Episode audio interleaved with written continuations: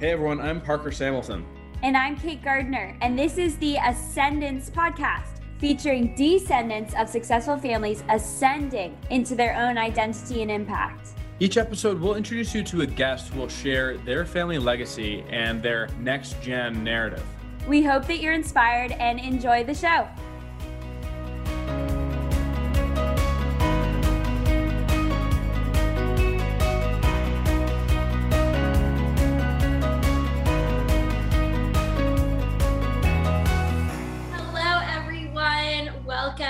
To the Ascendance Podcast. So glad you are here with us today. We have um, a new friend. We're so excited for you to hear his story, named Mikey Mitchell. Yeah, Mikey. All right. So Mikey is a good friend of mine. I'm excited to do his intro today. We're actually roommates in college. Um, so yeah. Woo.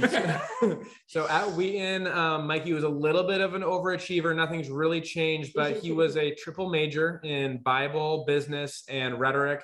And he was the student chaplain at Wheaton. And afterwards, he started, it was actually really during uh, the end of his college, he started a company with his dad called Restoration Apparel, which, if I'm going to try to say this right, it's uh, dye sublimated sportswear apparel. Um, and they have been growing rapidly and have factories all over the world and um, a variety of different employees.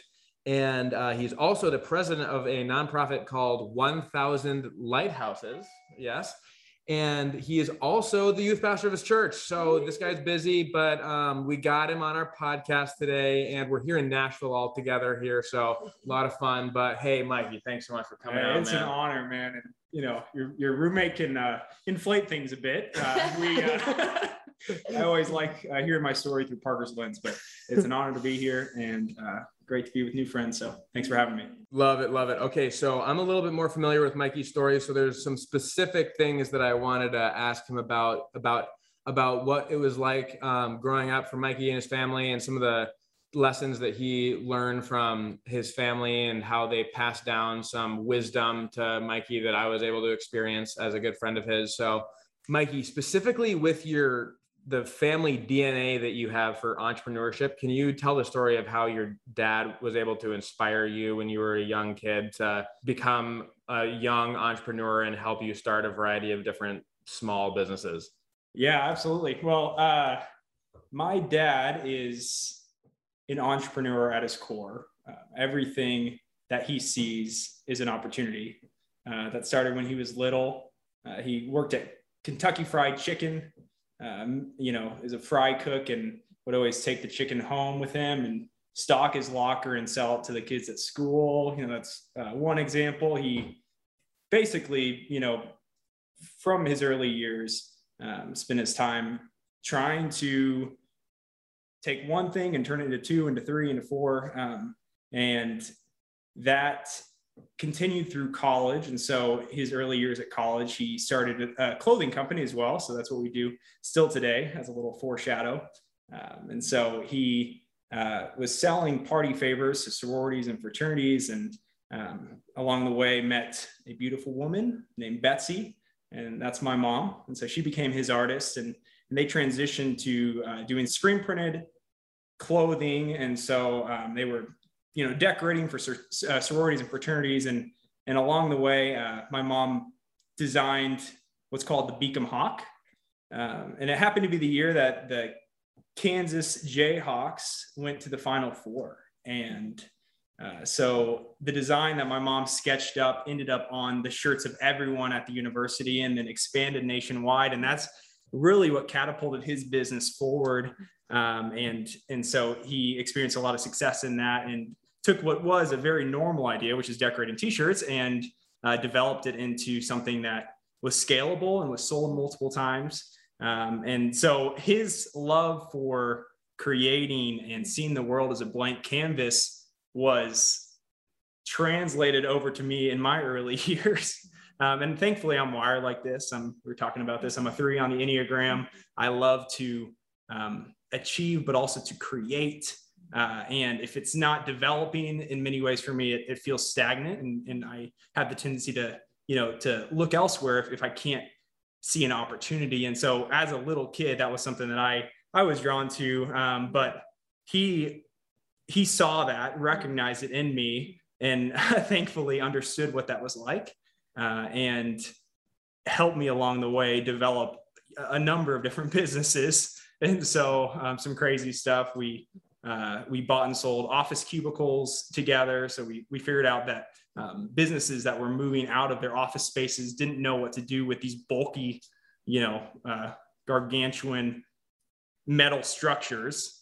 So he's like, man, you know, you have time, you have a wrench, you should go into these places and, and disassemble them, you know, hire a friend, and uh, we'll post it on Craigslist and we can resell them. It's like, okay, yeah, sounds, sounds good. And so we started doing that, just finding offices, uh, walking in and saying, hey, what are you guys going to do with these big metal things? And they said, we don't know what we're going to do with these big metal things. And say, well, I have a wrench and I have a friend. And so we would disassemble them and resell them, and uh, you know, buy and sell uh, washing washing machines and washers and dryers. And this, I don't know if it's okay for a podcast, but my business strategy for this was a little sketchy. Um, I specifically would look for washers and dryers that um, were rusty. So anything that had, you know, uh, red, little red rust on it uh, was an opportunity, because uh, red rust plus white spray paint equaled a new washer and dryer. So I, uh, and he helped me along the way there, not really necessary with that idea, but just, you know, to purchase and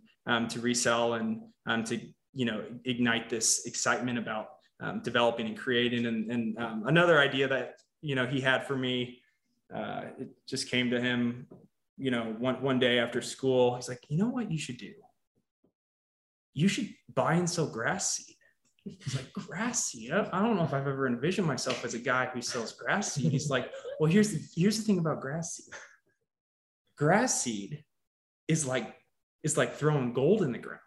You can buy it at twenty-five percent of cost and throw it in the ground. And, and every seed that you toss in the ground not only grows plants, but grows money. I was like, what? It's like, okay, I don't know. It still doesn't sound that appealing. And this is how he speaks, you know, he just paints the grandiose vision of, of what I'm supposed to do. And, and it's, you know, in this case, it was just very hard to get excited about the idea. So I went to school hoping that it would pass. Um, when I came home that day, I opened the garage door, and lo and behold, in front of me, there was two tons of grass seed. That is so funny. Uh, so, okay, I got one more question for you as far as what it was like growing up and some of the values um, that you were able to impart from your dad. So I know when you went to Wheaton, uh, tell the story about the conversation that you had with your dad about um, what it was like to make the decision to spend the money to go to Wheaton as opposed to not going and just starting a business uh, like you've already done. And w- w- what was that like? Yeah, I guess just to take that story two steps back, um, once again, to uh, my years growing up, uh, I was both both blessed and cursed with an early realization from my dad's teaching um, of the time value of money and the time value of investment in general. Uh, an example of this, I had been saving up my money, was so excited about the idea of of a new airsoft gun. And this wasn't any airsoft gun. This was like a two hundred fifteen dollars airsoft gun, but I, I had saved up for it. I had earned it.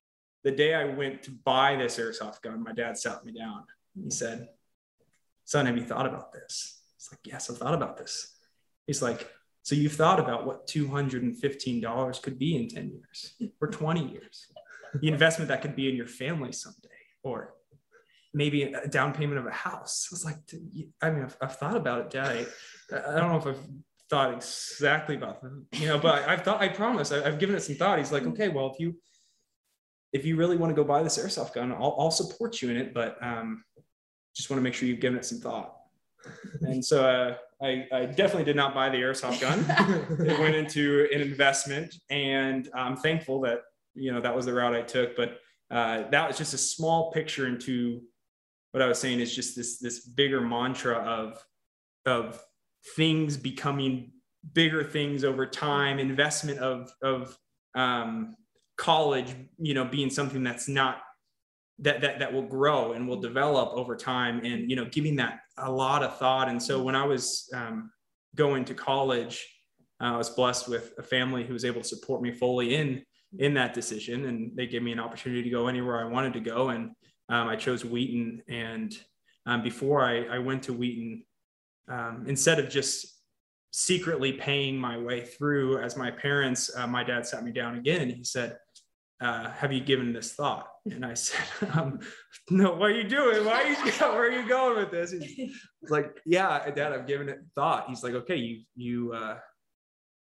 you are sure that college is the decision for you? I was like, yeah, I'm sure it's the decision I, I want to make. He's like, okay, um, let's do a little math on this. Okay. Cause, um, you, you know what this costs, right? I was like, yeah, it's, it's a lot. He's like, it's like a hundred and over a hundred thousand dollars. He's like, do you know what a hundred thousand dollars could be in ten years or twenty years? It's like, yeah, it could be a lot, you know? Um, he's like, you could start a business, um, you could invest it. He says, but I want you to make the decision yourself. I fully back you in this decision, because on the flip side of that, life's not about money.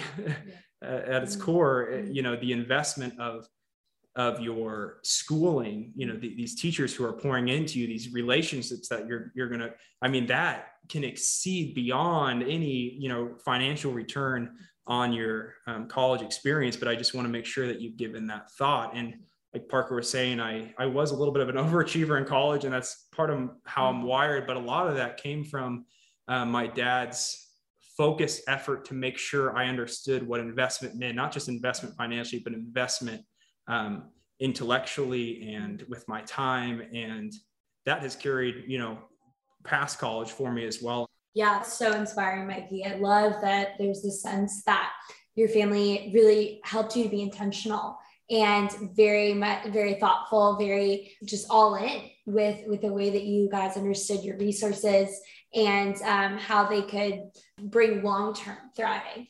Um, so it's a great thing for all of us to hold on to. And then transitioning now your story into your young adult years, um, tell us about how you started to define yourself, whether in college um, or now after. Um, how did that process develop of, of you feeling like you could really come into the fullness of who you are? So I would say I'm, I'm a bit of a unique entrepreneur, because money hasn't been that much of a driving force in, in my decision-making. And, and part of that does, you know, come from growing up in a family where, where you aren't always worried about money, and it's not something you have to give a, a ton of thought to. But um, for me, it's been a lot more, like I said, of a blank canvas of a creative process that I really enjoy stepping into. And, and so, um, A, a, a huge part of my story is actually just this, this entrepreneurial vision for impact at large, mm-hmm. and a desire to create things that are going to bless people. My heart has been wrecked multiple times um, through trips, you know, to places um, in, in developing countries, and um, through relationships with people um, who have been through a lot of difficulty. And uh, in my early years, transitioning to my, you know, my college years, I'd say that that was one of the driving forces behind a lot of, of my thought processing, my entrepreneurial vision. It's just like, wow, can't th- there's something more than just making money here. Um, uh, you know, how can you create potentially w- with this love that you have for business and an engine that can, can be a source of dignity for people, that can be a source of, of protecting people and, and um, allowing people to feel like artists and creators. And, and so um, I think that that was honestly a bit of a divergence from um, my early years uh, with the entrepreneurial vision. That became a bit more of my own vision.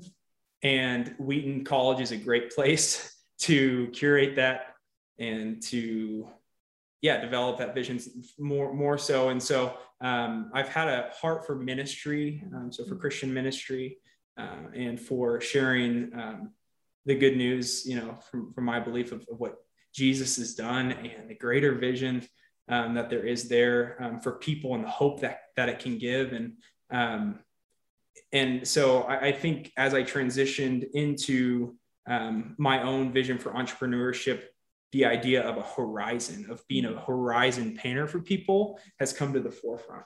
And I've found that I am most myself when I'm sitting in front of someone who has this fire in their eye for the first time, where they say, oh my gosh, I'm not, you know, you're not just a worker.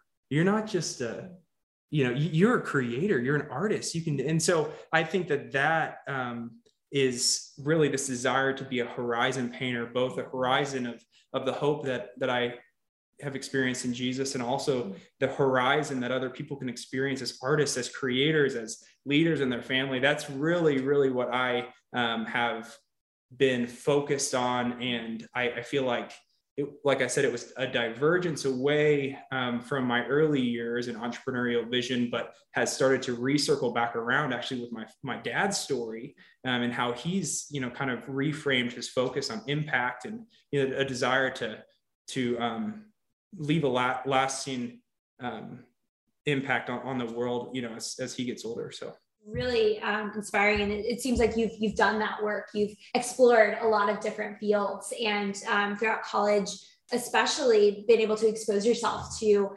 various ways to make impact and cultivating your own heart of faith, heart of vision. Um, so tell us how that led you into starting your own company. Absolutely. So I guess I can speak a little bit to my company and um, who we are today. That'll inform a bit of my answer um, to the question. So company's name is Restoration Apparel Company. Um, we are full cut and sew uh, manufacturers of athletic apparel. Um, we are producing through a new, new technology called dye sublimation. It's amazing, by the way. Look it up, D Y E sublimation, which I spelled the easy word on that. Uh, but it it's the future of apparel manufacturing, and it's it's also the future in our minds of, of how people can regain the artistry, regain the dignity um, through, well, the product that we're selling has margins. You know, it allows us to sell it at high enough um, price points to be able to refit the worker back into the equation. If you didn't know, um, the sewing industry is actually the largest exploitative industry in the world. So if you're talking about slave labor, there is none bigger than the sewing industry. And, um, and my dad actually, like I said, was in the apparel industry for over thirty years, had sold his company multiple times, um, took a year of retirement. And in that year actually became aware of the exploitation in the industry. And, and that uh, was significant for him because he felt like he had been feeding into this system that is broken for his entire career. And so the, the company Restoration Apparel Company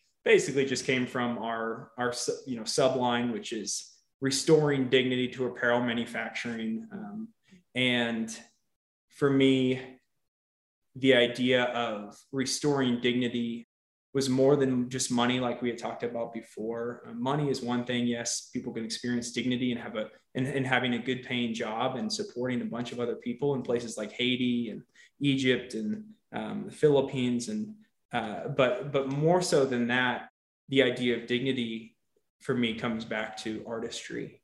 Um, sewing was an art form. People would create something. They would look at that something and would say, I have made something that is impacting the world. And they give it to someone. They see the joy on their face when they give it to them. That doesn't exist anymore. Through the Industrial Revolution, people became one step in a process, producing something, way too much of something, knowing that what they were producing actually wasn't impacting the world. You know, they were going to work, and then they slowly got squeezed out of the equation of the financial model because, um, you know, there are a lot of, a lot of variables in price for textiles. You have fabric, you have thread, you have rent for your facility. All of those things are the same in every other country, in China and Bangladesh and wherever you go, your cost is going to be about the same. Once you get to the bottom dollar on it, the only variable is the person at the sewing machine. And they happen to be the only person at the meeting who has no say. So over many years of globalization and China competing against Bangladesh, competing against Vietnam, you had the worker being squeezed further and further out of the equation of dignity. Not only are they treated like machines, but they are actually making some, you know, making an amount of money that is not allowing them to to care for their families. And so circling back around to our company, restoring dignity to apparel manufacturing is twofold. It's paying people what they deserve, allowing them to have this exciting hope and future ahead of them. And secondly, it's regaining artistry. It's like, let's create something with lots of colors. let's create something for kids who, who are going to play sports. Let's show pictures of those kids playing sports and the uniforms to our sewers. Let's talk about how what they're creating is impacting the world. Let's not produce forty thousand of something, but let's produce twenty-five. So um, that really, I think, is, you know, the story of the beginning of our company and the excitement that we we saw in it. We, we viewed it as, as really much a hope, you know, for us um, to to impact the, the general buyer, to, to connect with the general buyer and, you know, impact workers. That's so awesome, Mikey. Wow. Um, really inspired by your, your vision for impact on the lives of these workers. Um, and I know you and your dad are in business together. So tell us about how that happened and just how that dynamic is going forward. Yeah, absolutely. So like I said, we were both pretty intrigued by this technology, dye sublimation. And so we, we kind of, you know, viewed it as, as the future of apparel manufacturing, but also, you know, through the larger lens of, of finally finding a way in the apparel industry to impact people without having to only focus on the artisan network, people who are willing to pay way too much for a scarf than it's worth, or, you know, those kind of things. And so um, we started the company together, and uh, from the get-go, people were saying, don't do it, man. This is, is doing a, a business with your dad is, is going to be tough. Um, There's dynamics about that. There's, you know, he's never gonna not, gonna not be your dad. You know, in business, you have to be peers. Um, and that was a difficult thing for me to process through um, because I had never been in a relationship with my dad where we were peers. He had always been my my dad, and he would be giving me advice. And, um, and so uh, I, you know, had to process through that a lot. And And um, eventually decided, yeah, that it, it was the right decision. Um, I wanted to be shoulder to shoulder uh, with someone that I looked up to, and he was one of those people. And in the ministry, that's how I got involved there. Um, I just fell in love with this pastor in the Middle East, and and decided to hang out with him as much as I possibly could. And then, uh, you know, next thing you know, you're you're working on, you know, a nonprofit, and um, and so I think a lot of my life has just been surrounding myself with giants and and trying to learn, and then, you know, having that develop into something more. And, um, and so I very much have viewed my dad as a giant since the beginning. I trust him. Um, I knew that it would be difficult and that'd be a learning experience. Um, but we just decided to go for it. And, um, I think since the very beginning, um, my dad has defied the odds and has showed a humility that allows the dynamic to work. Um, he has such a pure heart. Um, his motivation is actually to impact people. He doesn't have sub motivations. He's not in it to, um, you know, to make an extra dollar or to prove himself to me or, or anything like that. And, and then vice versa, he's given me space to make mistakes, to, you know, have my own voice from the very beginning. You know, he's, he said, hey, uh, I'm going to take a, I'm going to take a backseat role. Um, you know, as this company develops, I want to make you the C E O. Um, you know, I, I can oversee sales, but I want your voice to be the final say, um, which takes a lot of humility and trust. And, um, and so we've gone about that. Yeah. Now, you know, for multiple years, and I think three years in, I view my dad as, as one of my best friends, as a peer, um, as someone I'm, I'm able to, through his humility, um, call out if, if he's saying something that I don't feel is, is right. Um, and vice versa. I feel like he has, you know, that freedom in my life to call out um, things that he, he feels I can do differently in a way that a father can't necessarily without these defenses coming up, you know, as a, these teenage defenses, uh, we've, we've been able to process through that through the mechanism of business, um, which I'm really thankful for. And, um, yeah. Great. Thanks, Mikey. So I got one last question, and I know Kate has another question as well, but so you are running this company, you, but you're also, we haven't mentioned this, but you're also the president of a nonprofit. You're also the youth pastor of your church, and you just renovated a house um, from, from the studs. Uh, talk to us about how you're able to find balance in all of those things. And do you have any practices that you implement in your life to be able to maintain balance and kind of a mental health among all of those different responsibilities? Yeah, absolutely. Well, it, it sounds like a lot more when you say it that way. um, like I said, a lot of it's just driven by relationship. Uh, so I... am inspired by people. I love talking to people. I love learning about their worlds. And I think my involvement in the nonprofit has just been greater exploration of someone else's world and the desire to be involved there. I actually was in graduate school. I'm getting my M B A, and halfway through was approached by this pastor um, and his partner Um, and they asked if I would take on a leadership role at the organization. And I was like, oh my gosh, I don't, I don't think I can fit it all in. And, and so um, I felt, you know, uh, after a bit of processing, called to quit school. And so I quit school and, and decided to take on this position. But for me, I'm wired differently than a lot of other people. Um, so don't take this as, you know, as a prescriptive advice for your own life. But for me, I found that rest doesn't necessarily come from laying on the couch, making sure I have enough free time to watch movies or to even play games like Frisbee. What are kids playing these days? No, I'm just kidding. I play Frisbee. But uh, for, for me, rest really comes um, from variety and um, stimulating my mind in a different way and learning about, you know, different, like I said, different worlds. And, and so, uh, in college, I was involved with a lot of different stuff, but it all felt so freeing and exciting and rejuvenating to go from school to ministry to, you know, um, extracurriculars. That transition was the rejuvenating act that I needed in between all of them. I think if I just did school, I would have burned out if I would have just, because I, I'll go all in for something. And And so um, the same is true for me today. If I were just doing the business, I think I would be all consumed by it. And that would be the only lens through which I viewed the world, and I potentially could get burnt out. So getting to go to the Middle East and getting to be involved with my church and with kids to see the world through their eyes, that in and of itself is refreshing. And even as, as I'm talking about it, just gets, you know, gets me excited. I'm like, I'm so excited to transition over and, and see the kids again. I'm so excited to, you know, to go to the Middle East or to, you know, work with this church there. I'm so excited about our business. And it keeps you from, from getting all consumed um, it, and from inflating something beyond what it actually should be in your life. You know, it can't have that much of a hold, um, which I had the tendency to do with business. If, if we go through busy seasons at work, sometimes I'll get fried. And the reason I get fried is because I'm not viewing it in the light that it should be viewed. I'm viewing it as everything, as opposed to just one aspect of who I am, one creative outlet.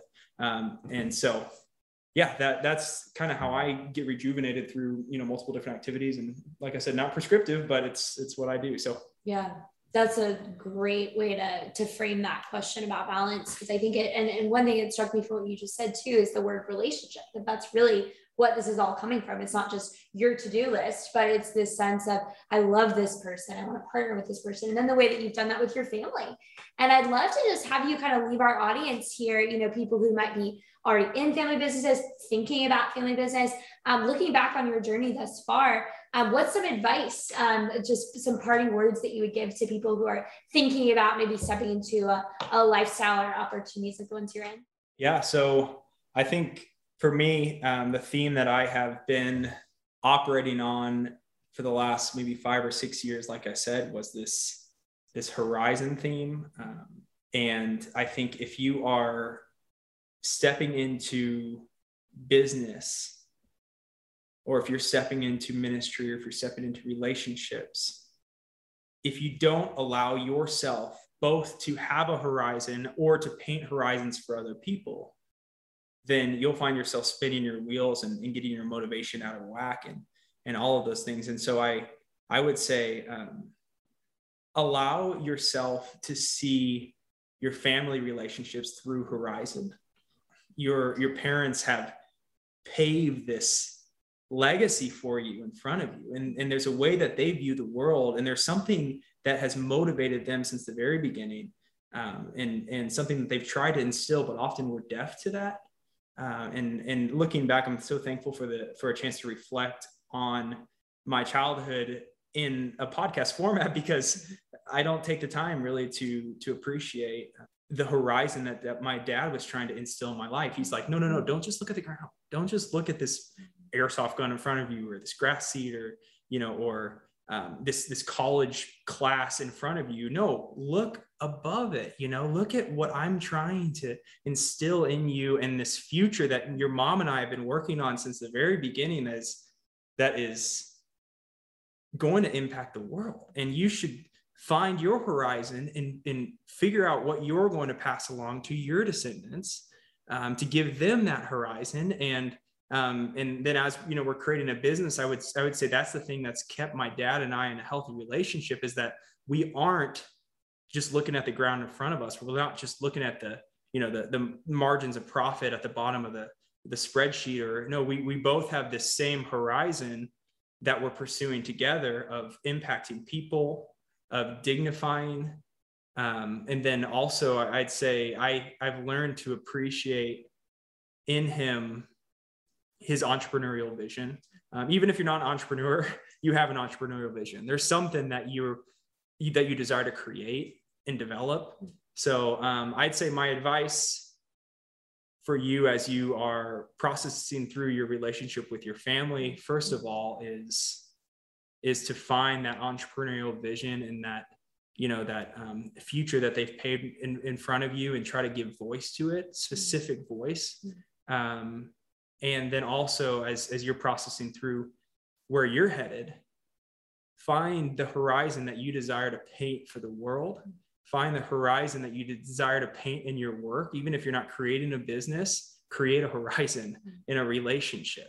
Pass that on. And then if, if you're blessed with kids, instill that in them. Let them know that you're not just, you're not just teaching them so that they can feel like they've done what you want them to do, so you're proud of them. No, just if, if you just lay on them the next thing to do, then then sometimes they can be weighed down by it. But if you if you place in front of them a horizon and say, this is what I've seen, son, daughter, run after it. Let's run after it together if you want to. You know, take take that, the financial resources that I can place before you. Let's invest in in a horizon together toward the future. Um, I'd say that, that that would be the advice that I have, and um, I'm just starting to figure out um, the blessing that that's been in my life. But um, I hope you guys can see that as well. Um, and uh, yeah, we are so blessed. I'm, I'm just grateful. So thanks for having me. Great. Thanks so much, Mike. You really appreciate it. And uh, we'll catch you next time on the Ascendance Podcast. Thanks so much for listening, and we'll see you next time. Thank you all.